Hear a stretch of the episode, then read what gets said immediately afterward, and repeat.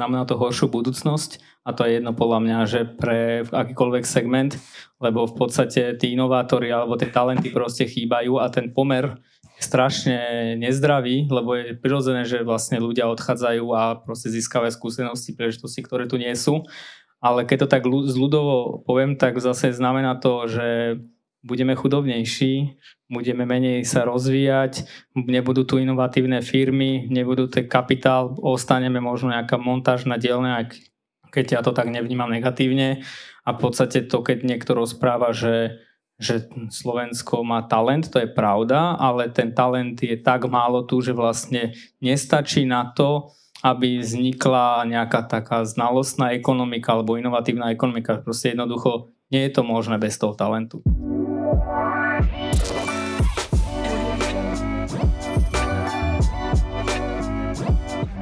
Tak ja sa usadím túto medzi našich zlatých hostí a pomaličky sa presunieme k centrálnej stredovej časti tohoto celého eventu, ktorým čo, čo, čo, čo je panelová diskusia na tému odlivu talentov zo zahraničia. Lebo ja myslím, že už sme to všetci videli na základe toho, lebo keď ako videli sme projekty, ktoré prezentovali študenti a treba a treba e, ešte k tomu povedať, že toto sú študenti, ktorí normálne chodia na strednú školu, majú klasické stredoškolské predmety a potom majú zo pár hodín týždenne, ktoré môžu venovať týmto projektom.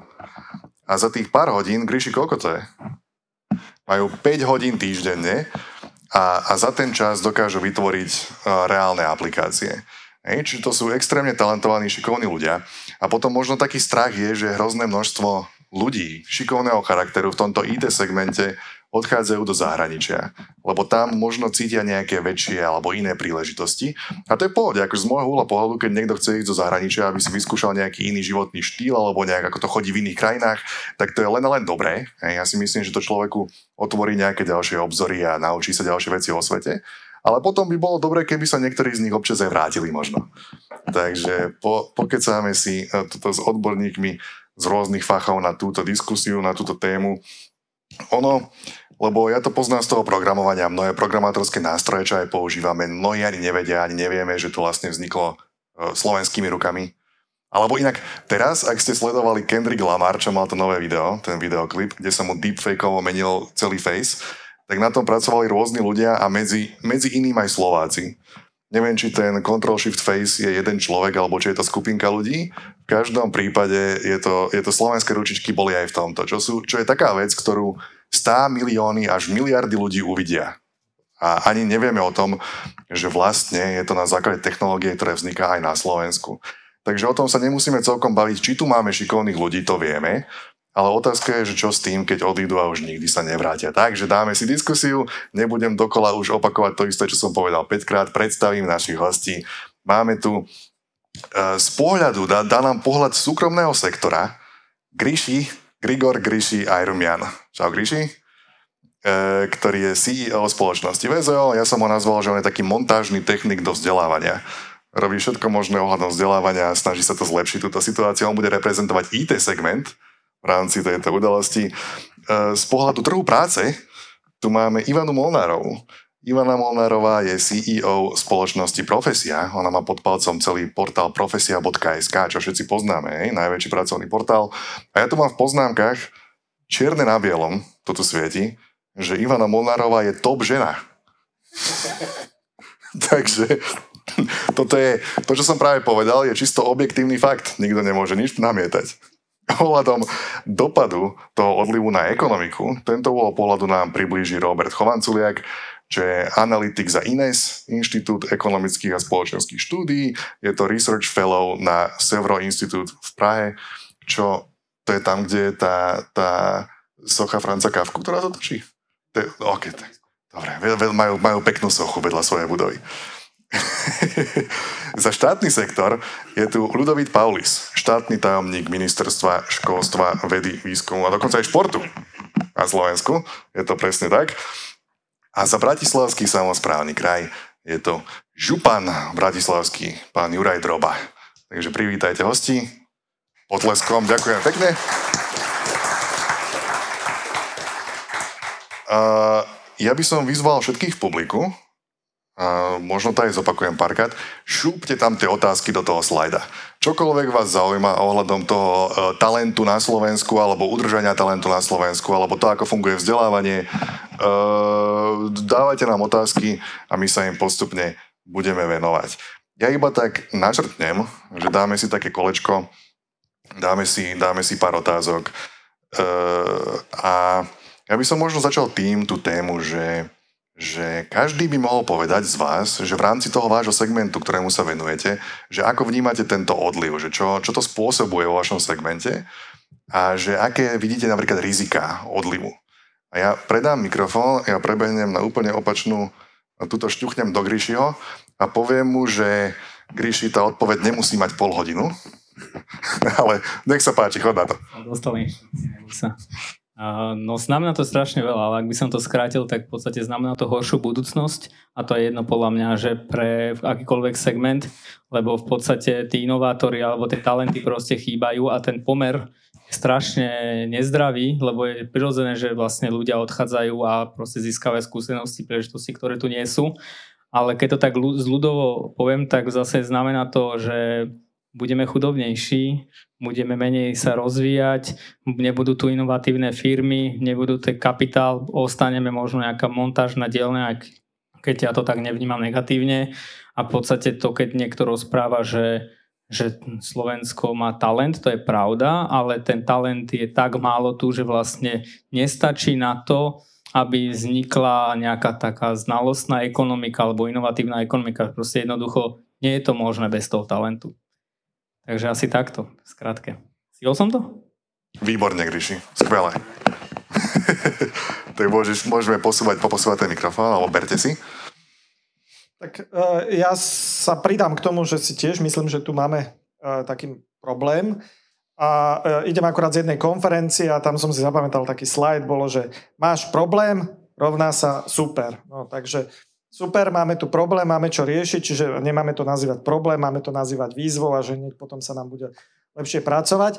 A teda ako vnímam, že aká veľká je tá výzva? No tak tuto bolo pomenované, že tá krajina potrebuje tých šikovných ľudí, aby to potiahli, aby potiahli tú ekonomiku. Pán Chovanzoliak o tom bude hovoriť, potrebujú ich firmy. A ten problém je trošku hlbší, pretože tých šikovných ľudí potrebujeme aj na to, aby vychovali tých šikovných ľudí. To je to, čo sa týka ministerstva školstva. Čiže tým pádom tá výzva je, je nie že dvojnásobná, ona je na druhu. A dobre, to znamená, že my na ministerstve školstva musíme nejakým spôsobom nastavovať tie politiky trošku rozumnejšie a riešiť e, tie, túto, túto výzvu na druhu. Ale na to tiež potrebujeme tých, e, tých ľudí a tým pádom tá výzva je dokonca že na tretiu. Čiže je to, je to naozaj e, super vec, že máme takúto, e, takúto výzvu. O tom asi v, tej, v tom ďalšom kolečku, že čo s tým mienime robiť. A, a e, súhlasím s tým, že tí, tí ľudia sú tu, však aha, sú tu talentovaní, šikovní ľudia, len teda potrebujeme ich tu asi 10 krát toľko, aby, aby sme ten odpich, odpich dosiahli a dosiahli tú zmenu, ktorú všetci chceme a potom v ďalšom kolečku konkrétnejšie. Ja vnímam tiež, že že v podstate ten problém je oveľa hlbší. Jedna vec je demografia, ktorá nám tu hrozí a v podstate tie 60. 70. narodení v 60. 70. rokoch nám tu odídu do dôchodku. A tá nová generácia je v podstate oveľa, je nás oveľa menej. Mhm, už si uh, už je uh, oveľa, nás je menej akože tej novej generácii a my sme dokonca vyrátali, že do roku 2028 nám tu bude chýbať 420 uh, tisíc ľudí na pracovnom trhu do 44 rokov, čo je obrovské číslo. A z toho uh, nám odchádzajú prevažne mladí ľudia a myslím, že za posledných 15 rokov nám odišlo 300 tisíc mladých ľudí do sveta a do zahraničia a nevracajú sa tu. A teraz otázka je, že čo urobíme s tým. A ešte Slovensko má ďalšiu vec, že my nie sme úplne otvorení uh, iným národnostiam a sme xenofobný národ a nemáme radi inakosť. Takže ani z tých iných krajín tu nechceme príjmať ľudí a zabarikadujeme všetko byrokraticky tak, aby radšej Slovensko obišli 10 krát a vôbec tu ani neprišli. Takže tam je viacero tých problémov a, a potom my dneska práve som dávala dokopy štatistiky, za maj sme mali 36 tisíc pracovných pozícií. čo najviac, a to sme mali január, február, bolo 33 tisíc a ten počet pracovných pozícií neustále rastie a počet dostupnej pracovnej sily nám klesá a ten poč, priemerný počet akože ľudí, ktorí reagujú práve na pracovné pozície v oblasti IT je tak neuveriteľne nízky, že v podstate každý, kto aspoň niečo vie, tak ho preplatia. Takže mladí chlapci, keby ste už mali skončené stredné školy, tak rovno, vás, rovno vám dávam podpisovať zmluvy a môžete nastúpiť do profesie. A takže, takže naozaj tých mladých ľudí, je, ktorí študujú IT, je, je málo. No, predo mnou boli traja doomsayers, tak e, ja pre účely lepšej diskusie budem oponovať. Uh, buďme realisti. Slovensko má 5,4 milióna ľudí a jednoducho ten špičkový vedec v Bratislave nikdy nenájde také podmienky, aké by našiel v Cerne alebo na Harvarde alebo niekde inde. Takže títo ľudia jednoducho logicky odchádzať budú. A takisto berme ako fakt, že keď nám sem postupne prichádzajú a dúfam, že budú ukrajinskí lekári, ktorých je brutálny nedostatok na Slovensku, tak tí slovenskí odchádzajú do Čiech, ale tam to nekončí. Tí českí odchádzajú do Nemecka. Ja poznám nemeckého lekára, čo robí vo Švajčiarsku a tí najlepší švajčiarskí lekári idú do Spojených štátov. Takže to je úplne prirodzené a e, my si môžeme buď búchať hlavu o stenu, že preboha, čo sa nám to tu deje a tí najlepší odchádzajú, ale realita je taká, že niektorí aj ostanú. Nie je to len o tom, že kto dostane aké podmienky na trhu práce a kde sa uplatní a kde bude mať o jednu nulu vyšší plat lebo e, sú ľudia, pre ktorých aj to, že je tu rodina, to, že tu majú kamarátov je veľmi dôležitý faktor. Jednoducho tu zostanú a budú sa snažiť z toho Slovenska urobiť e, to najlepšie, čo z neho urobiť vedia. A pre mňa kľúčom na to, aby sa to tak dialo a moja úloha ako e, manažera kraja je vytvoriť také podmienky v kraji, aby sa tu tým ľuďom dobre žilo. Lebo naozaj robota nie je všetko. Veľa ľudí dnes už kvalitu života považuje za dôležitejšiu, kvalitu voľnočasového života a rodinného života za dôležitejšiu ako, ako nejaký pracovný úspech, lebo na smrteľnej posteli sa naozaj nebudete chváliť tým, že ešte ste mohli trošku dlhšie zostať v kancelárii posledný rok a podobne. Čiže rozmýšľajme aj takto a je mi úplne, a ja sa teším z toho, keď tí ľudia idú von. Ja sám som toho príkladom, ja som 21-ročný Fagan, išiel na Erasmus do Belgicka na rok, rok na to som bol v Spojených štátoch celý rok, potom v 2001 som bol na Georgetowne, na George Washington e, tiež na rok a pol a vždy som sa vrátil. Jednoducho mňa to sem ťahalo, ja mám pre mňa rodičia sú extrémne dôležitý faktor, brata som tu mal, kamarátov. Ja by som to nevymenil a v tej Amerike naozaj bolo, ne, nebola núdza o pracovné príležitosti, ktoré v tom čase boli, že v násobkoch lepšie platené, ako, ako by som ich mal tu na Bratislave. Takže Takže poďme, eh, a dobre, ešte aj tí, čo odídu a už sa nevrátia, tak prosím vás, aspoň podporte nejakých mladých ľudí tu na, vytvorte štipendijný fond, eh, snažte sa naozaj prispieť eh, k rozvoju slovenského školstva. Školstvo, teda ja mám na starosti stredné, makáme na tom, ak vás to bude zaujímať, poviem vám k tomu viac, ale pre mňa kľúčom je mať dobré školstvo. Dobré školstvo vychrli dosť dobrých ľudí na to, aby aj keď tí najlepší odídu, tak stále to, čo tu ostane, tak bude kvalitné. Tak ja som tu za ekonoma, aby som chcel povedať jedno číslo, ktoré tu ešte nezaznelo. A to je e, počet mladých ľudí, ktorí odídu študovať do zahraničia. Na Slovensku je to 20%, teda každý piatý vysokoškolák ide do zahraničia a väčšinou sú to tí e, šikovnejší. A ja by som nechcel rozprávať o tom, e, čo všetko zle nás čaká, lebo počuli sme tu, že naozaj tá budúcnosť, ak sa to nezmení, nie je ružová, ale čo je podľa mňa dôležité, je aj priznať si, že čo je toho príčina, hej? že prečo tí mladí ľudia odchádzajú študovať do zahraničia. A taká prvoplánová príčina je, všetci to počúvame všade, máme nekvalitné vysoké školy, ktoré sú zle riadené, teraz sa prijali nejaké zmeny a snažia sa to nejakým spôsobom reformovať. Ale podľa mňa je tu ešte e, jedna e, alebo dve také tektonické zmeny, ktoré sa udiali na Slovensku a o ktorých sa veľa nerozpráva a ktoré sú podľa mňa jednou z dôležitých príčin e, toho, čo sa deje. A Prvá tá veľká zmena je, že za poslednú dekádu, za posledných 10 rokov sa na Slovensku zdvojnásobil počet alebo podiel mladých ľudí, ktorí majú vysokoškolské vzdelanie. Je, že proste bolo to 20%, dnes je to 40%. To je pomerne veľká to, že inflácia diplomov, kedy sa na vysoké školy dostali aj ľudia, ktorí by sa v minulosti nedostali. Druhý veľký tektonický zlom, zaznelo tu slovo demografia. Na tých vysokých školách, kde je väčší podiel mladých ľudí, je o, skoro o polovicu menej žiakov. Že Máme menej žiakov, ktorí sa hlásia na vysoké školy a ktorí tam reálne študujú. A to spôsobilo, že sa tie školy museli začať byť od tých študentov a ako sa na Slovensku bijú školy o študentov, keď sú bezplatné, no znižujú latku, znižujú latku príjmania na vysokú školu, znižujú latku štúdiu, štúdia. A tieto dva uh, tektonické zlomy spôsobili, že na Slovensku došlo k veľkej inflácii diplomov, k zhoršeniu kvality.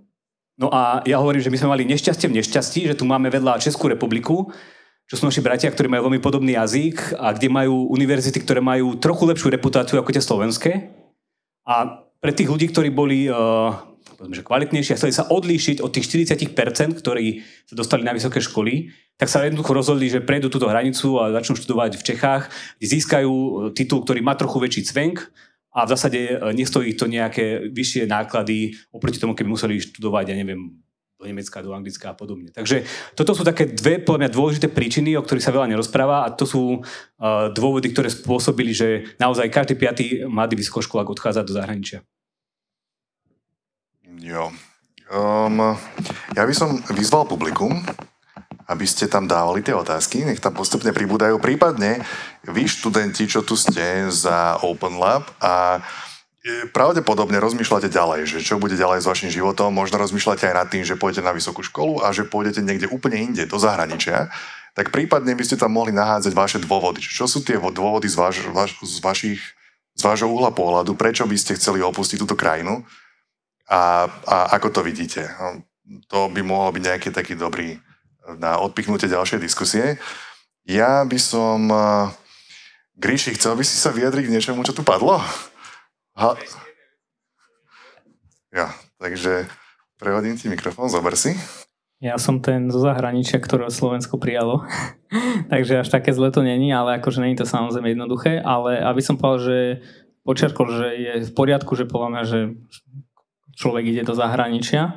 Čo není v poriadku je ten pomer. Ten je strašne zlý a, a akože keby že keby ten pomer bol ešte taký, aký je, to je v poriadku, ale v podstate z rôznych prieskumov a tak ďalej vychádza, že vlastne väčšina, ktorá odíde, nikdy nepríde naspäť, hej. A ja to môžem porovnať z krajiny, ktorej pochádzam, z Arménska, ktoré je 4 krát chudobnejšie ako Slovensko. V podstate v Arménsku je 3 milióny obyvateľov a vo svete ich je 7, hej a to, je, to znamená v podstate preklade 25% nezamestnanosť, 4 krát e, chudobnejšiu krajinu.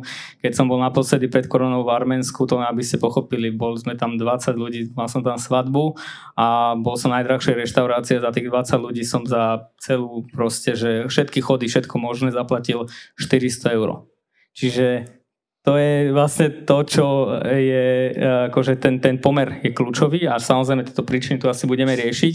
Takže ja len aby nechcem poč- o, nikoho akože odrádzať od toho, aby išiel si na Harvard alebo čokoľvek, ale ne každý chce ísť na Harvard, hej, akože, alebo nemal by ísť každý asi na Harvard alebo niečo také. Ale ten, kto chce, nech ide. Jo, jasné.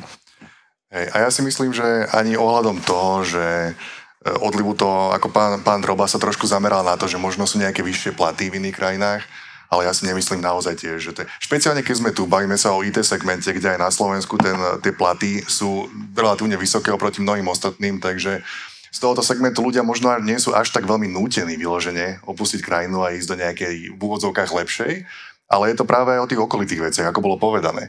Kvalita školstva, kvalita infraštruktúry a všetky tie ostatné veci, ktoré sú spojené so životom, lebo ako aj pán Droba povedal, hej, na smrteľnej posteli nám to bude úplne jedno, hej, či už je to postel vyrobená zo zlata alebo z diamantov, je to úplne jedno. Takže je tu kopa vecí, ktoré sa dajú, uh, ktoré sa dajú vylepšiť a nech sa páči. No, ako ja súhlasím uh, uh, s Ďurom, že, že proste hodnota. Lenže tá hodnota vychádza aj z toho, ako je daná krajina, ako je daná politika, ako je daná vízia tej krajiny, že či sa mi oplatí naozaj pracovať pre tú krajinu. A ja vnímam, že Bratislava sa stala, aj Bratislava okolie sa stáva akože naozaj atraktívnym miestom, lebo máme zahraničných investorov a oni keď prídu do Bratislavy, tak sú naozaj, máme fínskych investorov a oni sú vždy akože ohúrení a očarení tým, ako Bratislava rastie a ako nás kúpili pred desiatimi rokmi a ako sa Bratislava za 10 rokov zmenila. A myslím si, že v rámci toho sme atraktívni a, a, sme, a vidíme, že, že proste to developuje a rastie. ale no, niektoré hodnoty nám chýbajú. Jo. Tak v tom prípade my sme tu mali také v poznámkach, že, že čo nás čaká ohľadom odlivu, ako sa to bude vyvíjať, ale ja si myslím, že to už sme akož trošku aj prebrali. Možno by ste mohli každý z vás, z vášho uhla pohľadu, z pohľadu vášho segmentu povedať, že čo s tým spraviť? Aké sú podľa vás riešenia? Tak môžem začať. Jasné, nech sa páči. Držím ten, držím ten mikrofón. Aj by som nadviazal na tú debatu, aj tam sú nejaké otázky, ktoré v podstate zodpoviem hneď, hneď, hneď tú prvú. Čiže e, tá, tá kľúčová vec je, že aby Slovensko bola krajina, v ktorej sa oplatí žiť. Že toto je to, čo tí ľudia si vyberajú. Najmä tí rozumnejší ľudia si to vyberajú, že ešte pred tou školou rozmýšľa, čo bude robiť po tej škole. Čiže to je presne to, e, čo, čo Juraj hovoril, že e, aké, aké potom bude mať zdravotníctvo, aké tam bude mať základné, stredné školy pre svoje deti, materské školy, ale tak aj akože work-life balance nejaký. A myslím si, že toto je rôzne v rôznych krajoch teda a, a v rôznych mestách, čiže tam veľa závisí aj od tej, od tej samozprávy, ako k tomu pristupuje. Uh, veľa závisí a tam je tiež nerovnosť medzi jednotlivými časťami Slovenska, že čo ponúka zase ten trh práce, lebo tí ľudia aj že prečo idú na zahraničnú školu, lebo potom uh, slovenský trh práce im neponúka dostatok príležitostí. To je E, to vychádza z tých, z tých prieskumov. Čiže tam je tiež nejaký, nejaký priestor, kde, e, kde, kde by mala nastať zmena, len tam je otázka potom zase zamestnávateľa povedia, že my by sme tie miesta vytvorili, ale nemáme ich kým obsadiť. Čiže niekde treba preťať tento, tento blúdny kruh. Takže to sú tie veci, ktoré som tak odpinkal od ministerstva školstva trochu preč na tých zamestnávateľov, na zdravotníctvo, že sa má zlepšiť na župu a na mesta. No ale teraz, čo sa týka toho, toho ministerstva školstva, tak tam je akože aj taká otázka, ktorá, a viackrát tu bolo spomenuté, to vysokoškolské štúdium. No áno, ono, Uh, toto je ten problém, že tí ľudia, nie že dokončia si vysokú školu, potom nejaký, ča, nejaká skupina odchádza, ale oni nám uniknú ešte ešte počas toho vysokoškolského štúdia. To by bolo v poriadku, keby to nebolo také percento, ako je. To percento je naozaj príliš, e, príliš veľké. A keby my sme boli schopní nejakým spôsobom týchto ľudí nahradiť, alebo keby sme to vôbec chceli, a toto sa nejaví, že ako, ako krajina to úplne chceme. No a čo s týmto robíme? No, e, teraz sme menili zákon o uznávaní dokladov, aby predsa len ten eh, príchod tých ľudí zo zahraničia bol, eh, bol nejakým spôsobom jednoduchší. Eh, bola prijatá aj schéma národných víz pre tých vysoko kvalifikovaných pracovníkov, nedostatkových pracovníkov, aby zase ten príchod bol jednoduchší. Ja si nemyslím, že to je, že to je dostatok alebo dosť v tejto oblasti, čo sa robí lebo potom tie jednotlivé rezorty a jednotlivé rôzne komory, či už zdravotnícke, lekárske a tak ďalej, oni majú potom vlastné pravidlá, že čo všetko musí ten človek splňať, aby ho prijali medzi seba a toto sú tie jednotlivé pravidlá, ktoré treba rozbiť. To je to, čo tu bolo, bolo spomínané, že možno, neviem, či by som to tak nazval, že sme taká xenofóbna krajina, ale predsa len si strážime to svoje. A s týmto toto nastavenie treba, treba zmeniť a zase si myslím, že to je rôzne v rôznych kraj, e, krajoch a e, častiach Slovenska, že tá Bratislava je v tomto e, taká otvorenejšia určite ako, ako zbytok Slovenska. Takže to je jedna vec, príchod zo zahraničia a druhá vec je zatraktívňovať to vysokoškolské štúdium. Väčšina ľudí, ktorí nejdú na slovenské vysoké školy, hovoria, že to je kvôli, kvôli renomé, čiže sú tam programy, ktoré majú zlepšovať to PR, to PR dovnútra a majú zlepšovať PR aj navonok, čiže e, pre, prebehnú audity na vysokých školách, ktoré povedia, že e, ako si získavajú tých zahraničných študentov, čo robia pre tých zahraničných študentov, prečo sa to tým zahraničným študentom páči alebo nepáči. Takisto je dôležité, že keď sú zahraniční študenti, ne, neposadiť ich na jeden internát do geta, E, kde budú rozprávať stále len tým svojim jazykom, najmä keď sú z jednej krajiny, tak oni potom takto, ako tam sú v tom gete, tak, tak niekam odídu. Ale ich, ich premieš, premiešať navzájom rôzne národnosti, premiešať ich uh, s tými slovenskými študentami, aby si oni vytvorili tie väzby, kvôli ktorým oni potom štúdiu uh, tu dostanú. Takže toto je predmetom takého dokumentu, ktorý má aj peniaze pripravené a volá sa Stratégia internacionalizácie. Takže zatiaľ toľko. Ja. Ja nadviažem na, na to, čo som dohovoril, že školstvo je naozaj kľúčom. A e, čo sa týka vysokého školstva, tak nemajme ilúzie, že STUčka alebo UKčka sa dostanú do top stovky. Ever. To sa proste nestane. A je to dané, je to dané historicky a je to dané rozsahom, ekonomikou rozsahu, ktorú som už spomínal. Sme jednoducho malá krajina, čiže faktom bude, že tí najšikovnejší pôjdu na zahraničné školy. A hovorím, najlepšie je, keby sa vrátili po doštudovaní a prípadne po získaní nejakej praxe a e, je na nás, ktorí riadia teda samozprávu a štát, aby tu bol dostatok e, dobrých jobov a dostatok dôvodov na to, aby sa vrátili. Takže, takže to školstvo jednoducho vy môžete robiť ľudo, čo chcete, ale jednoducho nevy, nevypeckujete ani jednu z tých škôl, tak aby bola naozaj že svetový premiant. A neviem asi o žiadnej krajine na svete, možno s výnimkou Švajčiarska, možno čiastočne s výnimkou Luxemburska, kde sa im podarilo vybudovať nejakú e, úplne dokonalú akademickú inštitúciu, ktorá je celosvetovo rešpektovaná tie, tie, ešte Izrael, áno. Tie, tie najlepšie školy naozaj sú v tých najväčších krajinách a jednoducho to tak je a tak to bude. My robíme na stredných školách, máme ich e, ako kraj 54, máme tu dokonca pani riaditeľku jednej z týchto škôl z Halovej, a e, tam, tam som videl ako hlavný problém stagnáciu. E, sú tri typy stredných škôl. Prvé sú verejné, to sú buď župné a bohužiaľ aj ešte stále máme školy, ktoré patria pod okresný úrad. To je úplne veľmi divné, ale je to tak, e, lebo ja ani nemôžem povedať, že starám sa o všetky bratislavské gymnázie, lebo asi 5 z nich e, patrí pod okresný úrad. No a potom sú cirkevné školy a potom sú súkromné školy. A my keď sme došli, tak sme našli stagnujúce stredné školstvo a aj s terajším ministrom e, Grellingom sme si povedali, že poďme s, tým, poďme s tým niečo spraviť. A podľa mňa je strašne dôležité, profesia učiteľa bola naozaj taká, že zaznávaná a nebola, nebola ocenená. A ja som videl e, budget a peniaze a vedel som, že nemôžem im zrazu zdvojnásobiť platy, ale minimálne takú, takéto uznanie spoločenské. Začali sme krok za krokom robiť na tom, aby tí učiteľia mali pocit, že niekomu na nich záleží. Lebo oni tých 30 posledných rokov od roku 93 ste každý mal na haku školstvo. A postupne sme to začali robiť, začali sme robiť tak vyslovene, že niekedy aj pr akcie typu, že dostanete lístky do divadla, dostanete preplatený jazykový kurz. E, teraz sme vymysleli, že budú mať MHDčku proste zadarmo e, učiteľia, ktorí prichádzajú do Bratislavy. Robíme pre nich kapusnice, neviem čo, neviem čo, ale tak postupne sa tomu začíname venovať a tí učiteľia, keď vidia, že niekomu na nich záleží, tak začínajú, začínajú oni sami seba mať radi. Lebo naozaj štát im 30 rokov hovoril, že že vy ste tu veľmi nepodstatná profesia, ktorej e, nikomu na ne nezáleží. Do toho teda zmeny v spoločnosti, správanie sa rodičov a tak ďalej. No a my sme postupne, e, zvýšili sme dopyt po našich župných stredných školách za 4 roky o viac ako 30 Boli takí riaditeľia škôl, ktorí prišli za mnou, že pán Droba, neuveríte, ale po 20 rokoch prvýkrát som musel robiť príjmačky, lebo už som nemusel zobrať každého, kto išiel okolo s aktovkou, ale normálne som si vybral už tých kvalitnejších.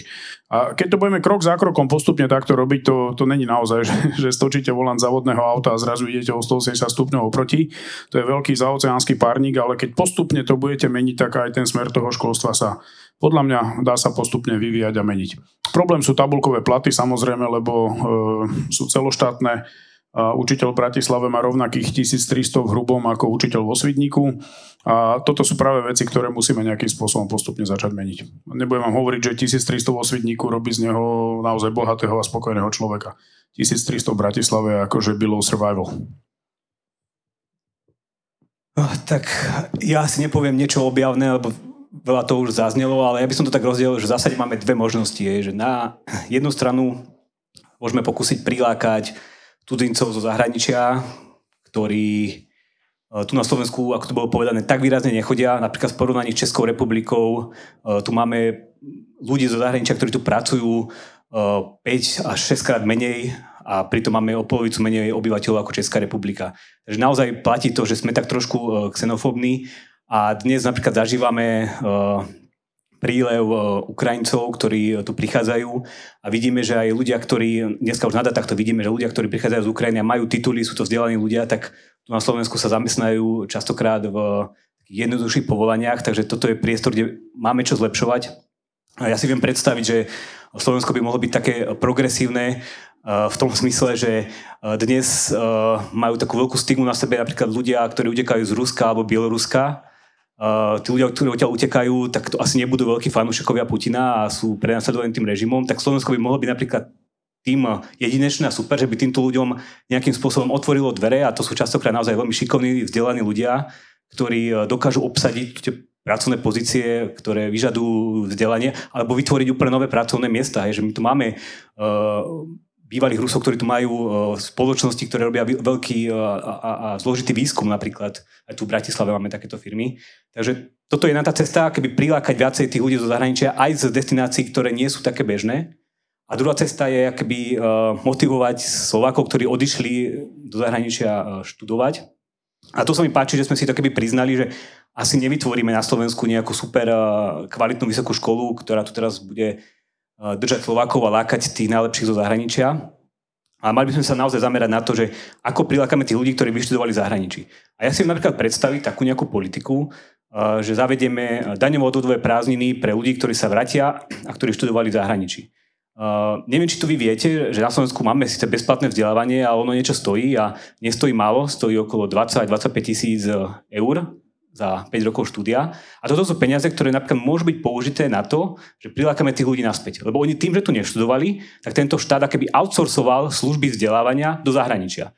A to sú nejaké peniaze, ktoré akéby tí ľudia uh, ja som povedal, že nemajú na ne právo, ale majú to nejaký kredit, ktorý môže byť použitý na to, aby sme ich tu prilákali. Ministerstvo školstva teraz zvolilo trošku inú stratégiu. Ono sa snaží uh, motivovať finančne ľudí, ktorí dokončili strednú školu, maturanti, a oni dostanú 300 eur mesačne, ak sa rozhodnú študovať na uh, Slovenskej univerzite, čo ja nepovažujem za úplne uh, to najšťastnejšie a najsprávnejšie riešenie, keďže my chceme, aby oni odišli do zahraničia, tam získali tie super kvalitné vedomosti, skúsenosti a potom sa vrátili. Takže, aby som to tak zhrnul, že viacej outsourcovať to vzdelávanie do zahraničia a potom tri ľudí prilákať, ako ich nejak uh, motivovať tu ostať. Len jednu takú perličku poviem, lebo strašne veľa behám teraz po školách a po základkách, e, staráme sa o tie ukrajinské decka a e, feedback, ktorý dostávam, je veľmi väčšinový, je, že tie ukrajinské deti sú strašne nadúpané v porovnaní e, s našimi, napríklad matika, fyzika a podobne. Tak neviem, kde tento gap vznikol, ale jednoducho je tam a to není, že dvakrát som to počul, ale chodím naozaj na desiatky škôl, aj stredné, aj základné. A e, takmer unisono jednoducho mi hovoria, že tí Ukrajinci sú jednoducho z tej matiky a fyziky, že výrazne lepšie ako, ako naše decka. A to sú naozaj, že to je zmeska, to je od Charkova cez Lvov, Kiev až po úplne dedinky. Ale suma sumarum, proste keď ten feedback e, vyhodnotím, tak, tak niečo asi robíme zlé v tejto oblasti.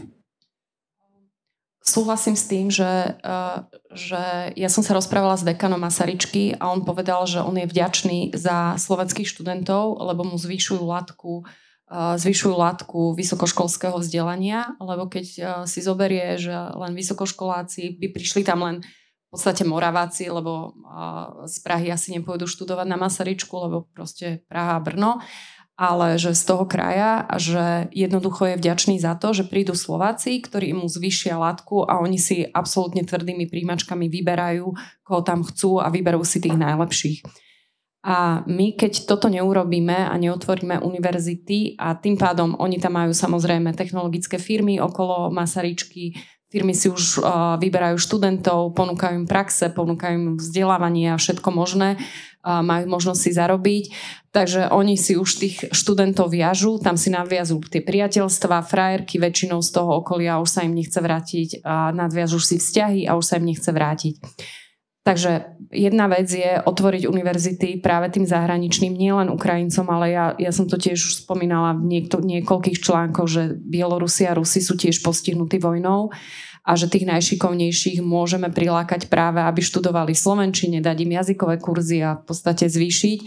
Ak chcete zamestnať človeka z Ruska alebo Bieloruska, trvá to 6 až 7 mesiacov a v podstate nemáte šancu ho momentálne zamest, uh, zamestnať, lebo všetko je zamestnaný, ako policajti sú zamestnaní len Ukrajincami, takže vôbec to nechceme, nechceme uznávať diplomy a podobné veci. Takže toto je otvoriť vysoké školy, aby naši, uh, naši študenti potiahli práve tú látku kvality a zrovnali sa s, so šikovnými študentmi z Ukrajiny, z Bieloruska, z Ruska, z Arménska, kdekoľvek. Takže... Ja na to nadviažem, že aby toto sa umožnilo, my sme robili nejaké zmeny v zákone, to znamená, aby to príjmanie sa zjednodušilo, keď niekto nevie vydokladovať tú maturitu, e, stačí mu čestné prehlásenie, tá škola si potom overí, že či teda má na to, aby študoval, alebo nemá na to, aby študoval. Takže ten administratívny proces toho prijatia nejakého Ukrajinca, ale ono to platí aj pre Rusov, Bielorusov, je, je v, tomto, v tomto jednoduchší. To, je, to je jedna vec. Druhá vec, snažíme sa motivovať školy, aby získavali týchto študentov, to znamená, že na nich získavajú ešte nejakú extra dotáciu, plus extra dotáciu získajú práve na tie jazykové kurzy, lebo to je akože ten kľúčový faktor, že keď on príde a teraz už sa naučí po slovensky, tak to zvyšuje tú pravdepodobnosť, že sa zapojí do toho prostredia, že si nájde aj brigádu a že potom zostane na Slovensku, keď Eh, keď skončí, že si tu aj frajerku nájde a, a, a teda, že takto si chytíme tých ľudí. Ja úplne súhlasím s tým, že ten model toho eh, outsourcovania vysokoškolského štúdia, že to je paráda. Robia to Nóri, oni platia študentom, na čo by si robili tam lekárske fakulty v Norsku, to sa im neoplatí, tak platia im, že môžu to spraviť v zahraničí. Len nám toto outsourcovanie ide ešte lepšie, však to ste sám povedal, my outsourcujeme 20%, takže toto nám ide vynikajúco, len nám nejde, nejde tých študentov potom akože dostať naspäť e, a, a toto je ten, ten bod, ktorý tam zlyháva. A, a preto, že teda vidíme, že, to, že je to uh, disproporčné, že je to až 20%, uh, my musíme pomôcť tým vysokým školám, sa na tom, na tom globálnom trhu získať nejakú konkurenčnú výhodu. A teraz ja si myslím, že keby sme spravili tie odvodové prázdniny alebo daňové prázdniny pre tých, čo prídu zo zahraničia, že my im ešte spravíme konkurenčnú nevýhodu na tom globálnom trhu, pretože to znamená, že človek, ktorý pôjde do toho zahraničia na tú zahraničnú vysokú školu, tak vie, že môže jednak zostať v zahraničí, a keby sa aj vrátil sem, tak bude mať ešte väčší čistý príjem. Čiže tým pádom my naozaj vydrejnujeme tie naše vysoké školy. A e, tá vysoká škola poskytuje nie len to vzdelávanie, čiže nedá sa to úplne outsourcovať, ona poskytuje aj iné veci. Okolo tej vysokej školy by sa teda mali e, zgrupovať nejaký priemysel, inovatívny priemysel, nejaké startupy, mala by byť centrom e, života aj kultúrneho eh, v, tom meste.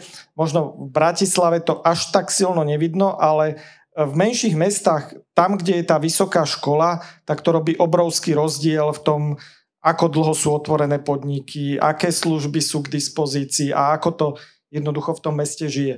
Čiže úplne to vyoutsourcovať, eh, toto, toto nie, nie je tá cesta, ktorou sa, ktorou sa môžeme pustiť. A za týchto okolností Podobne ako e, farmári potrebujú sem tam nejakú tú subvenciu, tak aj e, tie vysoké školy to potrebujú a to je ten dôvod, že prečo dávame tie štipendia. Časť toho štipendia ide aj tej vysokej škole, aby ona zlepšovala podmienky pre študentov a hlavne, aby sa snažila tých najlepších študentov si nejako podchytiť a pritiahnuť. To je jedna vec. A druhá vec je, je to aj tá odmena tým stredoškolákom, ktorí sa snažia, robia niečo naviac, že teda e, tí ostatní kamaráti sa im tak nevysmejú, že však ja som bol za školou a mám to isté, čo, čo ty, a, ale teda budú vidieť, že, že oni majú nejakú, nejakú tú výhodu.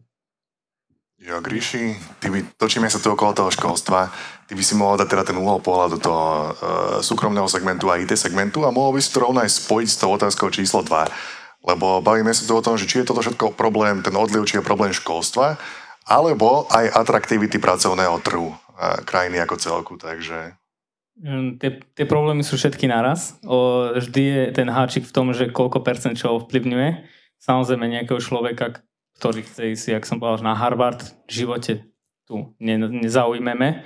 A som rád, že teda to zaznelo, že hm, vysoké školy, akože, že není šanca dať do top stovky a podľa to vôbec není nevýhoda, čo podľa mňa je zlé a to tým sa akože my trápime a to bol dôvod, prečo sme keby išli do toho stredného a ideme aj do základného školstva, že ten fokus je proste príliš na tých vysokých školách, ale povedzme si úprimne, proste vysokú školu, proste jednak je to úplne iná entita, ktorá je úplne od, odtrhnutá z reťaze, by som povedal.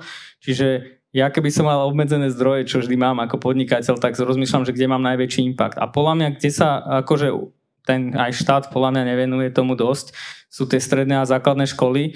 A čo sa týka Bratislavskej župy, tu treba povedať, že Bratislavská župa je jediná, podľa mňa taká príkladová, ktorá naozaj sa snaží akože uh, tie stredné školy proste podporiť čo povedal pán Droba, to úplne sedí, my to aj vidíme aj v ostatných župách, že proste tam není ani na tej úrovni župy proste nejaká, že školstvo, že nejaká priorita v nejakej top trojke. Ale aby som sa vrátil a bol konkrétny, že keby som bol ja na mieste niekoho, kto vie ovplyvniť, tak by som urobil dve veci.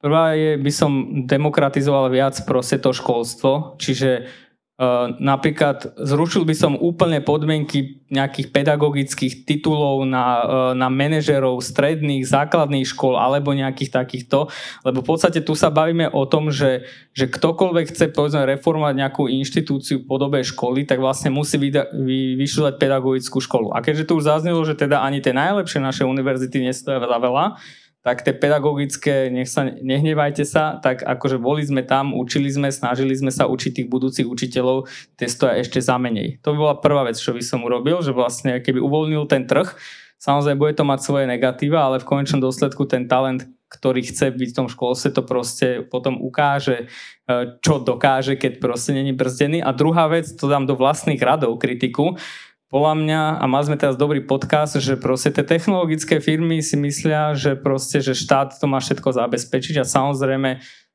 nejaká miera tá, toho štátu, tej infraštruktúry tam má byť, ale ja sa stretávam s tým, že vlastne väčšina drva, väčšina technologických firm vôbec nerieši to vzdelávanie, iba o tom rozprávajú a krásny príklad je to, že že vlastne keď sme začali vlastne riešiť stážistov a mali sme úplne brutálnych stážistov, tak vlastne ľudia vôbec nechceli spolupracovať so stredoškolákmi a my sme si povedali ako väzu, že OK, že dobre, nikto nám neverí, však nemáme ešte také výsledky, ako by sme mohli mať, ale videli sme ten talent, že je brutálny, tak sme povedali, že tak poďte všetci k nám. Čo sa stalo? V podstate z prvý ročník absolventov sa 20-ročný chalan stal CTO VZA. Teraz druhý ročník absolventov máme dvoch chalanov, ktorý jeden je head of uh, akože sales, druhý je proste head of uh, project a v podstate nahradili ľudí, ktorí mali o 15 rokov vyššie, väčšie skúsenosti, ako máme my. Samozrejme nemajú network a tak ďalej, ale v zásade, čo sa týka uh, soft skillov, hard skillov, proste ja som šikovnejších ľudí nevidel za svojich ja neviem, od 15 rokov podnikám, čiže za svojich skoro 15 plus rokov podnikania som nevidel a stále nevidím ani ten technologický priemysel, aby sa trošku pozrel na to, že vlastne ten štát nemôže sám všetko urobiť. Hej? Že teda nemá ako niekto učiť technológie, ktoré vznikli pred desiatimi rokmi. Hej? Že ja. Takže neviem, či som na to tak ako zareagoval. Podľa mňa aj fokus proste, že ísť na tie stredné školy, lebo z vysokú školu top neurobíme, ale som presvedčený, že top stredných škol dokážeme urobiť X a budeme top na úrovni sveta, nie na úrovni povedzme nejakej lokálnej strednej Európy. To som o tom presvedčený, však bude o tom aj nejaká krátka prezentácia. My to aj ukážeme, že sa to dá.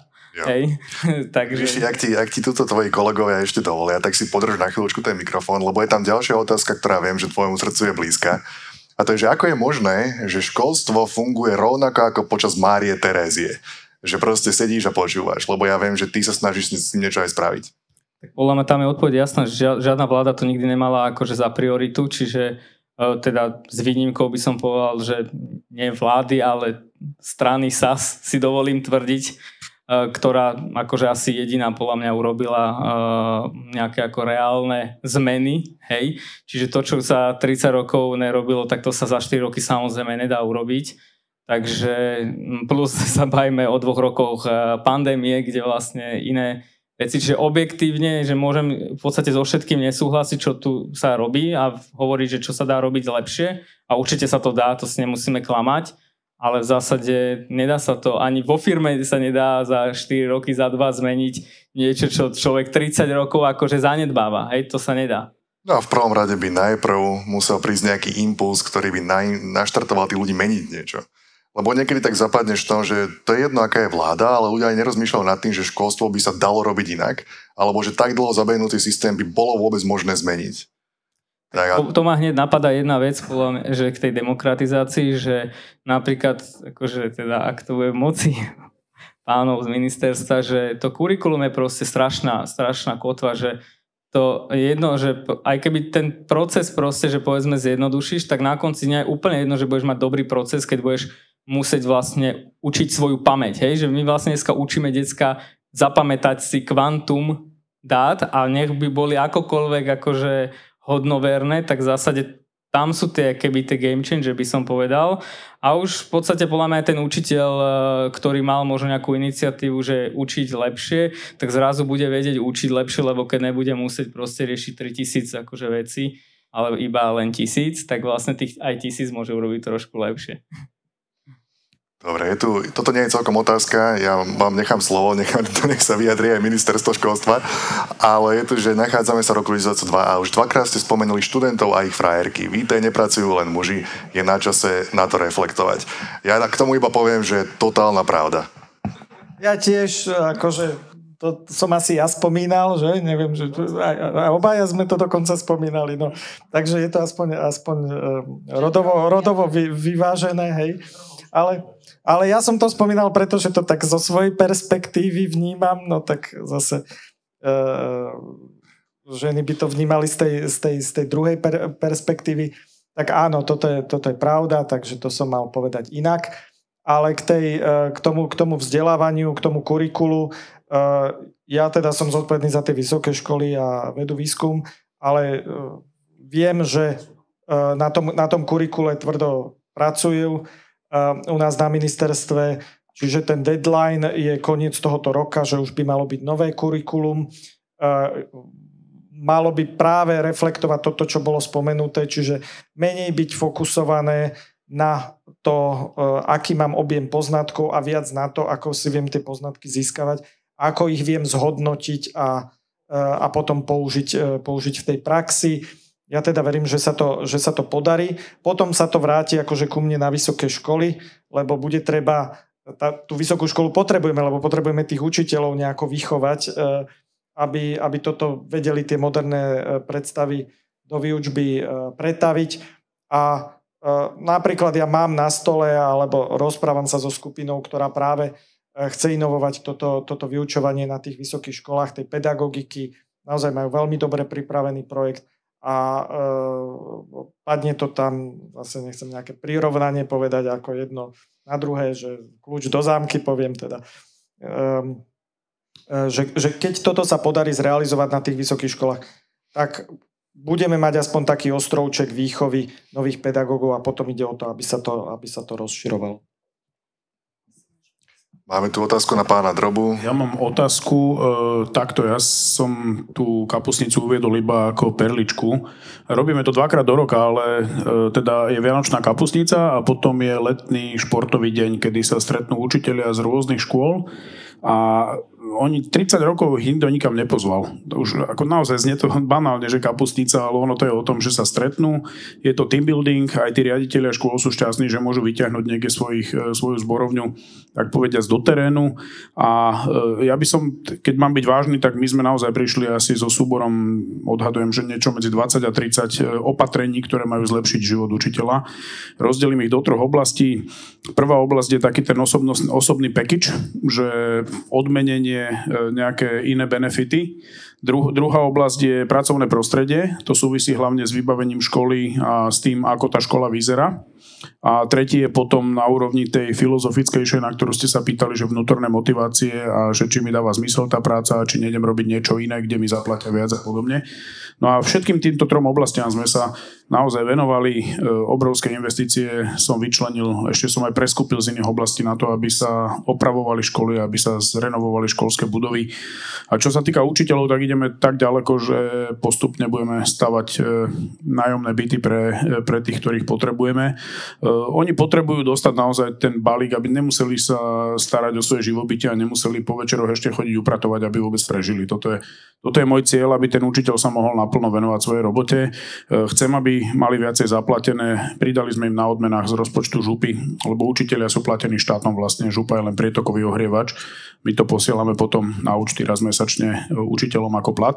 Ale z vlastných peňazí župných sme e, dali odmeny na deň učiteľov, predvianočné odmeny, tie jazykové kurzy preplácame mnohí učiteľia, či už rekvalifikácia alebo len v rámci hobby a nejakej psychohygieny sa radi naučia nový jazyk toto im platíme. Mnoho ďalších vecí pre nich robíme, čiže áno, kapusnica môže znieť vtipne, ale tá kapusnica je len symbol toho, že dávajme im najavo, že staráme sa o vás a máme vás radi. A tuto pán a, pardon, nech sa páči. Nič. A, ako ja len poviem, že, že v Bratislave je trošku taká bublina a, a vďaka aj Matušovi Valovi, vďaka Jurajovi Dropovi, akože žijeme tu v takej bubline aj vďaka firmám, ktoré sme tu, uh, ktoré tu máme, ale keď ideme ďalej na Slovensko, tak v podstate 9, my sme sa robili prieskum, lebo máme Akadémiu pre riaditeľov škôl už štvrtý rok. A keď robíme prieskumy, tak čo majú najväčší problém akože aj progresívni riaditeľia, ktorí sa chcú vzdelávať eh, s vyhorenými učiteľmi a 95% učiteľov sú vyhorení, nechcú sa vzdelávať, nepotrebujú sa vzdelávať a v podstate majú pocit, že oni sa nepotrebujú, že všetko vedia a že oni, oni nepotrebujú. A toto je najväčší problém. A my kým nepovýšime to povolanie, a to už to viackrát zaznelo, učiteľa, že to je povolanie, ktoré má zmysel robiť, tak tam nedostaneme a a to nie je, že teraz nalejeme veľa peňazí do platov, lebo nám to nez, nezvýši hneď kvalitu školstva, ale urobíme to atraktívne, tak jednoducho nám šikovní mladí ľudia nepôjdu študovať. My sme sa v prestávke rozprávali, že v podstate naozaj, ja som bola tiež párkrát prednášať na pedagogickej fakulte a tam ide najhoršia zberba, nechcem to, nechcem fakt, že uh, kritizovať nejakých, ale že kto sa nedostane na inú uh, školu, tak ide na pedagogickú. A a je to tak a učitelia nám to hovoria, že, že v podstate, že no dobre, nejak si tu urobia tú vysokú školu a nejako, ale oni ani nechcú ísť potom z našich prieskumov učiť. A toto je najväčší problém, že že my nemáme na, vys- na stredných základných školách mladých učiteľov, lebo tam je priemerný vek 50 rokov. A toto je najväčší problém, že čo bude ďalšia generácia. A mne sa veľmi páči myšlienka, že dostať tam nepedagogických ľudí, ktorí prídu z praxe učiť e, v podstate na školy. Ale to je veľká téma. Ja myslím, že ešte pán Chovancov, ak to má reakciu na niečo, čo tu padlo? Ja som chcel reagovať iba na na tú tému alebo na, na tú tézu, že e, prečo školstvo vyzerá ako za Marej Terezy. A ja si myslím, že to keby nie, nie je náhoda, že, že ono to je vlastnosť toho systému, alebo, alebo vy aj tyčkári to nazývate, že to není bug, ale to je feature, hej, že keď mám školstvo, ktoré je riadené z centra, uh, ministerstva, ktoré má ľudí, ktorí sedia za stolom a prepisujú nejaké dokumenty, kde sa snažia aktualizovať to, čo sa učí na škole, aby to nejak zapadalo do toho, čo sa deje v ekonomike tak ono to trvá uh, mesiace, roky, niekedy dekády. Uh, vieme, že školstvo je extrémne konzervatívny systém, hej, to je proste ako veľká zaostenská loď, ktorá sa jednoducho nedá otočiť. Je veľa zaujímavých skupín, to proste všetko to trvá, každý si chce presadiť svoje. A on to ako zopadne ako nejaký Frankenstein, ktorý sa trošku vylepší, ale plus minus sa to hýbe veľmi, veľmi pomaly. A potom je akýby druhý systém, ako sa dajú zlepšovať systémy, a to je systém, ktorý má v sebe zabudované niečo, čo sa volá kreatívna deštrukcia. Je to je nejaký decentralizovaný systém, kde rôzni ľudia skúšajú rôzne veci, zakladajú nejaké súkromné stredné školy s nejakými svojimi vlastnými myšlienkami, nápadmi, ako to má vyzerať.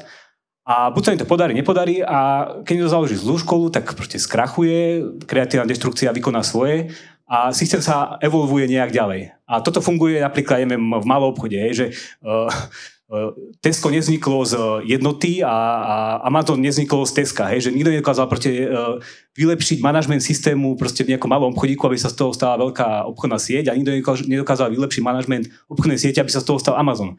Že proste musí niekto skrachovať, niekto musí proste byť prepustený, niekto musí skončiť aby vyrástlo niečo nové. A toto školstvo jednoducho nefunguje. Je, že školstvo je proste presne ten systém, kde to pomaly sa to tak trošku uh, vylepšuje, uh, niečo sa tam mení a v zásade to skončí tak, že uh, dekady to vyzerá rovnako. Takže to, je, to, je, to, je bug, to, to nie je bug, ale to je feature. Jo. Ja bez toho, aby som nejak sa snažil zautočiť na odbor pána Chovanculiaka. Ja iba poviem, že to, čo tu padlo ohľadom pedagogiky, z, z, pri mojich spolužiakoch, tí, ktorí naozaj nevedeli, čo majú študovať, išli študovať ekonomiku. Neboli to pedagógovia, boli to ekonómovia. Všetci to, to nevedel, čo bude robiť. Asi lebo si tam spravili také rovná, rovná sa, že, že peniaze?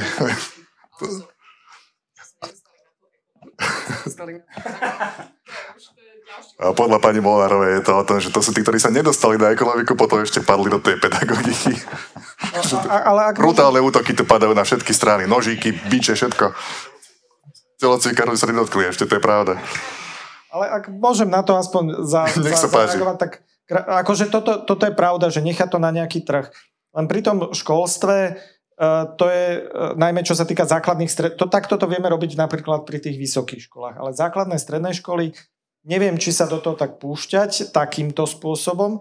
A poviem prečo, že vo, vo Fínsku napríklad otázka, že ktorá je najlepšia škola, základná stredná, uh, tá najbližšia.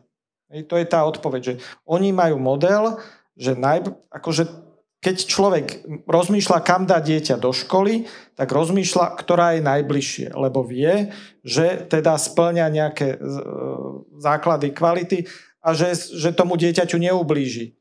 A nemôžeme teda spraviť to, že e, niekde, niekde bude skrachovaná škola a povedzme, že v tej dedine alebo v tom meste budú nejaké talenty, budú tam šikovní žiaci. A teraz tam tí rodičia dajú tých, tých žiakov a a oni len preto, že žijú v meste, kde teda ten experiment sa nevydaril, tak teda e, ich, ich tam zhumplujú na tej škole. Čiže tam to treba opatrne, treba tam vytvoriť ten priestor preto, aby tam mohli vznikať nejaké školy nejakého experimentálneho charakteru, aby nové veci sa tam uh, dali zavádzať, ale úplne tak, že decentralizovať, že kde to bude zle, tak tam to potom padne to... Až, až tak sa to nedá, ale dá sa to robiť tak s tými vysokými školami, to je tak to, to je to aj, čo chceme robiť.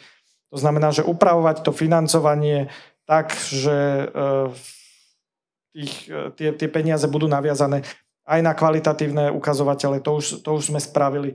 Čiže niektoré školy majú napriek tomu, že e, celkový balík na vysoké školy poklesol už druhý rok po sebe, niektoré napriek tomu dostali viacej peňazí ako rok predtým. Čiže toto robíme. A ešte posledné, ešte za tie vysoké školy sa prihovorím trochu že na ne sa dáva 500 miliónov ročne, čo z pohľadu štátneho rozpočtu a z pohľadu financovania školstva nie je taká suma. Čiže nie je to to, čo, že to tam vieme ušetriť a naozaj plnia inú tú spoločenskú funkciu.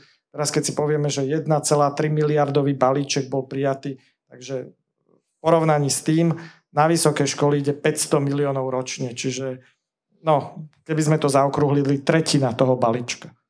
Jo, tu pán Chovancúlek si vezme mikrofón. Ja som ešte sledoval, Gríši si hrozne rízol do jazyka ako reakciu na pána tajomníka, takže potom si šupneme ešte Gríšiu a potom na konci by sme si ešte mohli, mňa tam zaujala tá otázka. K tomu sa dostaneme na konci. Ja, ja vás nechám nerozprávať. Môžete si medzičasom premyslieť všetci odpoveď na otázku, že aký je rozdiel medzi Luxemburskom a nami. Že prečo tamto ide, prečo u nás to nejde. Nech sa páči. A potom Gríši Ďakujem pekne. Ja som chcel povedať, že ja v zásade súhlasím s tými základnými školami, hej, to je v zásade nejaká služba babysittingu do veľkej miery a tam je výhoda toho, keď je babysitting blízko, hej. A toto ja akoby chápem, uznávam. Dá sa to robiť aj tam, to nemusí byť v zásade nejaký úplný uh, voľný trh, kde každý si robí, čo chce, ale napríklad v zahraničí sa robia rôzne napríklad čartrové školy alebo independent school, free school, ktoré otvárajú ten systém rôznym nápadom, tým mutáciám, ktoré môžu prísť niečím novým a ono sa niekedy stane, áno, potom keď tá mutácia sa podarí v nejakej oblasti, tak e, nejaká verejná škola prichádza o žiakov a oni potom samozrejme protestujú, sa im to nepačí. A ja iba hovorím o tom, že ten systém by mal na toto reflektovať, že nemali sme snažiť sa udržať každú verejnú školu v každej e, oblasti alebo v každej doline. Toto podľa mňa však úplne neplatí pre stredné školy. My nechceme mať strednú školu v každej, e, v každej dedinke a v každej, v každej malej oblasti. Takže tam práve vidím priestor na ten trh a na tú, na tú prirodzenú selekciu, hej, ak to tak nazvieme, že proste budú rozhodovať zákazníci o tom, kto robí to dobre a kto to robí zle. Možno, že ešte k tým vysokým školám, ja, ja som to vlastne chcel povedať a zabudol som, keď som rozprával o nejakých číslach, tak možno, že je zaujímavé a také paradoxné trochu, že pre vysoké školy alebo vysokým školám pomerne do, vyhovuje, keď e, odchádza veľký počet žiakov do zahraničia, pretože oni majú keby furt nejaký rovnaký balík peňazí, ktorý čase pomaly rastie a on sa prerozdeľuje medzi ja sa pohľadám, ja sa na to pozerám povedzme, že z pohľadu dekady, hej. A stále klesá počet študentov, takže školám narastá počet peniazí, ktoré dostávajú na jedného žiaka. A za poslednú dekádu to narastlo skoro 2,5 násobne. Teda dnes naozaj vysoká škola dostane okolo 6-7 tisíc eur na jedného študenta a pričom pred dekádou to bolo 2-2,5 tisíc. Takže v tom vysokom školstve, aj keď to je celkovo veľký balík, tak ide tam pomerne dosť veľa peňazí. Jo, Gríši, vezmi si ešte tu, čo, čo si chcel povedať? Áno, ja som chcel zareagovať na tú decentralizáciu a tú demokratizáciu, že to, čo hovorí Robo, je akože tá druhá strana, ten druhý extrém, ale ja sa tu bavím o tých aj tých uh, verejných školách alebo tých župných, le, lebo v podstate máme tu niečo také ako školský vzdelávací program a vlastne on je podriadený štátnemu, hej. Ja by si, myslím, že by to mal byť že úplne že naopak, že vlastne mal by byť proste ten školský vzdelávací program, ten, ten hlavný a samotné tie verejné školy proste sú schopné podľa mňa navrhnúť si, že akú majú potrebu proste ich žiaci a to ich, to, to lokálne, to ich prostredie, lebo povedzme si na rovinu, že uh, to fínske školstvo, že najlepšia škola je tá najbližšia, to neznamená, že to je naozaj, že najlepšia, akože povedzme odborne a tak ďalej. Hej, tá váha je niekde inde, Uh, to, to najlepšia znamená, že je dostupná, ale to neznamená, že tam napríklad vyrastú, že najlepší odborníci technologicky a tak ďalej. A samozrejme niektoré priemysly sú akože špecifické, že v podstate bavíme sa o tom, že každá stredná škola má maturitu 4 roky, hej, alebo každá vysoká škola má 5 rokov, ale v podstate ja vám môžem povedať, že mám tu študentov, ktorí sú prváci a ja by som povedal, že oni už nemajú čo robiť na tej strednej škole, lebo v podstate už sú tak zdatní aj mentálne, aj technicky a tak ďalej, že vlastne oni vlastne si tam odsedia tie 4 roky. Hej, a napríklad zoberiem si príklad Halovu, ja si myslím, že Halova teraz už agreguje keby najlepší bratislavský talent na uh, bratislavského kraja, aj mimo, však to bude prezentácii. A že napríklad to, je, to bola naša akože stratégia, si dovolím tvrdiť, že to sme išli kročík po kročiku, kde sme vlastne vedeli, že tento priemysel takto funguje a že môže toto dokázať, ale vlastne naproti tomu sú vlastne, že same centralizované akože riadenia všetkého možného a vlastne určovania, že čo tá ktorá škola tam v tom kúte proste má robiť. Čiže ja keby, že nemusíme ísť do druhého extrému a nemusíme ísť teraz, že riešiť, že tie školy budú zanikať, ale proste tie školy by mali dostať väčšiu mieru autonómie by som povedal a skôr aj ten fínsky školský vzdelávací program, neviem, či ste videli, akože ja som to už pred pár rokmi pozeral a to malo, ja neviem, 20 strán alebo koľko, ja neviem koľko má, priznám sa, že školský, štátny vzdelávací program uh, Slovenskej republiky, ale ten, čo sme robili pre strednú školu našu chystanú, má 100 strán, hej. to je brutál. A poviem vám povedať, že proste 100 strán tých vecí, čo tam formálne bolo treba, tak reálne v praxi proste ani polovička sa nebude riešiť. Jo, tak ja by som povedal, že pán Droba a pani Molnárová, mohli by ste povedať, že ako sa pozráte na Luxembursko, prečo tam to ide, prečo u nás to nejde? Mm. Rozmýšľam, že, že asi by som to zobrala hodnotovo, že keď si zoberiem Luxembursko, že už je chvíľu asi v tom kapitalizme alebo v tom trhovom hospodárstve trošku dlhšie a že my stále sme ešte mladá demokracia a stále sme sa nenaučili, že čo je to asi sloboda a podobné veci a že čím ďalej ideme na východ, tak tá hodnota vzdelania je ako pre ľudí nižšia, lebo tým, že sú tam nižšie platy, tým, že tam pracovné pozície sú viac menej v tom priemysle a tam nenájdete s pridanou hodnotou tie pracovné príležitosti, že my vidíme, že 50% pracovných príležitostí je v Bratislave, zvyšok sa rozdeľuje na tie ostatné kraje, tak pre nich, keď si zoberieme tú maslovú pyramídu, tak pre nich je v rámci tej maslovej pyramídy sa uživiť a, a, a v podstate dať deťom jesť a v podstate zaplatiť nejaké tie základné moje životné potreby. A pre nich to vzdelanie nemá tú pridanú hodnotu ako možno v tom Luxembursku kde, kde už je na tej, na tej pyramíde, maslovej pyramíde niekde inde. A to je, to je založené aj tou vyspelosťou tej spoločnosti. No a pre školstvo, neviem koľko sme mali ministrov, ja som to niekedy vedela, že či, že či uh, eh, 21 alebo 23 ministrov za obdobie v podstate odkedy vzniklo, vznikla Slovenská republika, čo je najväčší, najväčší počet ministrov, keď to porovnáme s ostatnými krajinami. A čo školstvu škodí? A myslím, že uh, že Ivet, Ivetka z Halovej nám to môže potvrdiť, že keď počuje reformu pri ďalšom ministrovi, tak sa jej otvára koprivka, nožik vo vrecku a všetko možné. A školstvu najviac uh, akože škodia voľby. Či chceme, či nechceme. Keby školstvo bolo vyňaté, že je to proste niečo nad tým, že celej krajine záleží a je vízia štátu zameraná na to, že chceme mať vzdelaný národ a v rámci toho podriadíme dane, podriadíme všetko, čo potrebujeme k tomu, aby sme mali vzdelaný národ a je jedno, či tam bude Smer pri vláde, či tam bude Saska, či tam bude Matovič, či tam bude neviem kto, ale že proste je to vyňaté a riadia to odborníci, tak podľa mňa by sme sa konečne posunuli niekde ďalej. Ja, to Luxembursko je taký mm, bizarný príklad trochu, lebo je to malá krajina e, s históriou e, majetku, bohatstva, daňový raj, e, bankárske doupie a tak ďalej. Čiže tam vždy boli tie peniaze, sú tam historicky dlhodobo inteligentní ľudia, ktorí, ktorí si to vzdelanie vážia, čiže to sa nedá porovnať s tým, čo sme tu my mali od 48. do 89. To nás naozaj týchto 41 rokov nás brutálne zabrzdilo a to, to treba konštatovať ako fakt a aj posledných 30 rokov to nešlo úplne správnym smerom, ale opäť nebyčujme sa až tak veľmi, lebo si myslím, že sú aj veci, na ktoré môžeme byť ako obyvateľia Slovenska eh, hrdí. Eh, poďme učiť. Tí z vás, ktorí niečo zažili v živote, vybudovali firmy a tak ďalej, poďte do školstva. Trošku, trošku v tých zborovniach spôsobíte rozruch a nie každému sa bude páčiť, že tam prišiel niekto, kto není odkazaný na ten plat.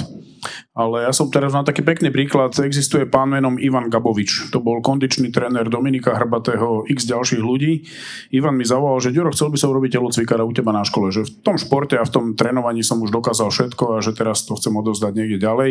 Dneska Ivan Gabovič učiteľom v Bernolakove na škole, je strašne šťastný, e, naozaj tá maslová pyramída pre ňoho je naozaj už ten piatý stupeň, že sebarealizácia a je úplne, úplne spokojný, e, nezáleží mu ani na tom plate, ešte má nejakých súkromných klientov, tak tam zarobí proste pár peňazí ešte pri nich. A toto sa týka mnohých z nás, už aj o sebe hovorím, už mám test 50, že, že jedného dňa aspoň, aspoň rozmýšľajme nad tým, že čo keby som teraz trošku odovzdal z toho, čo mám v sebe. A ja teda aj sám seba vidím, že ja na sklonku kariéry proste pôjdem robiť učiteľa niekde a Poďme to viacerí urobiť. Dajme to, čo sme sa naučili. Jo, ja si myslím, že tam by sme to mohli aj ukončiť, uh, lebo vidím, že vedeli by sme sa aj 6 hodín baviť na túto tému v kľude, ale ja by som veľmi rád teda bol, ak by ste prijali niekedy pozvanie znova a môžeme to rozbehnúť ďalej, rozkrútiť ďalšie kolečko. V každom prípade ja by som si vypýtal túto veľký potlesk pre všetkých našich účastníkov.